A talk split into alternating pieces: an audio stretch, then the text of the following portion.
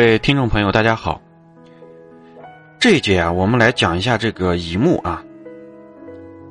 那么这个乙木呢，呃，在这个呃古书里边是这么讲的：说这个乙木啊，虽柔啊，抛羊解牛，怀丁抱丙啊，跨粪成侯，虚师之地啊，骑马易忧，藤萝细甲，可春可秋。什么意思呢？就是说，啊，大家可能啊听到这儿都懵了啊，这个什么羊啊、牛啊、什么什么粪啊、猴啊，这都啥意思呀？啊，这个大家啊听我来给大家慢慢解释啊。这个羊呢，它指的就是这个胃啊，胃不是羊吗？然后这个牛呢，它指的就是丑啊。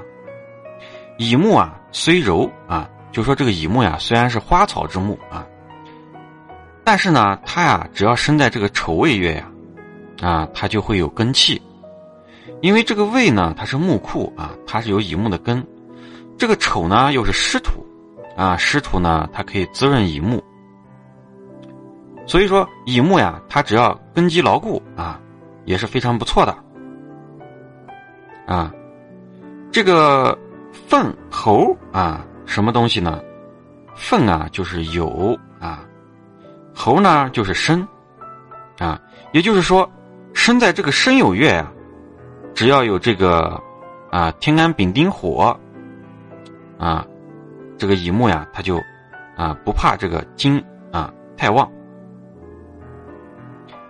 那么后面讲的这个虚师之地，骑马易忧啊，什么意思呢？这个马呀，它就是说的。这个午火啊，说的是这个午火，然后这个身在亥子月啊，水呢很旺，木啊，这个啊不能遇到太多的水啊，可以有点水，但是水多则木飘。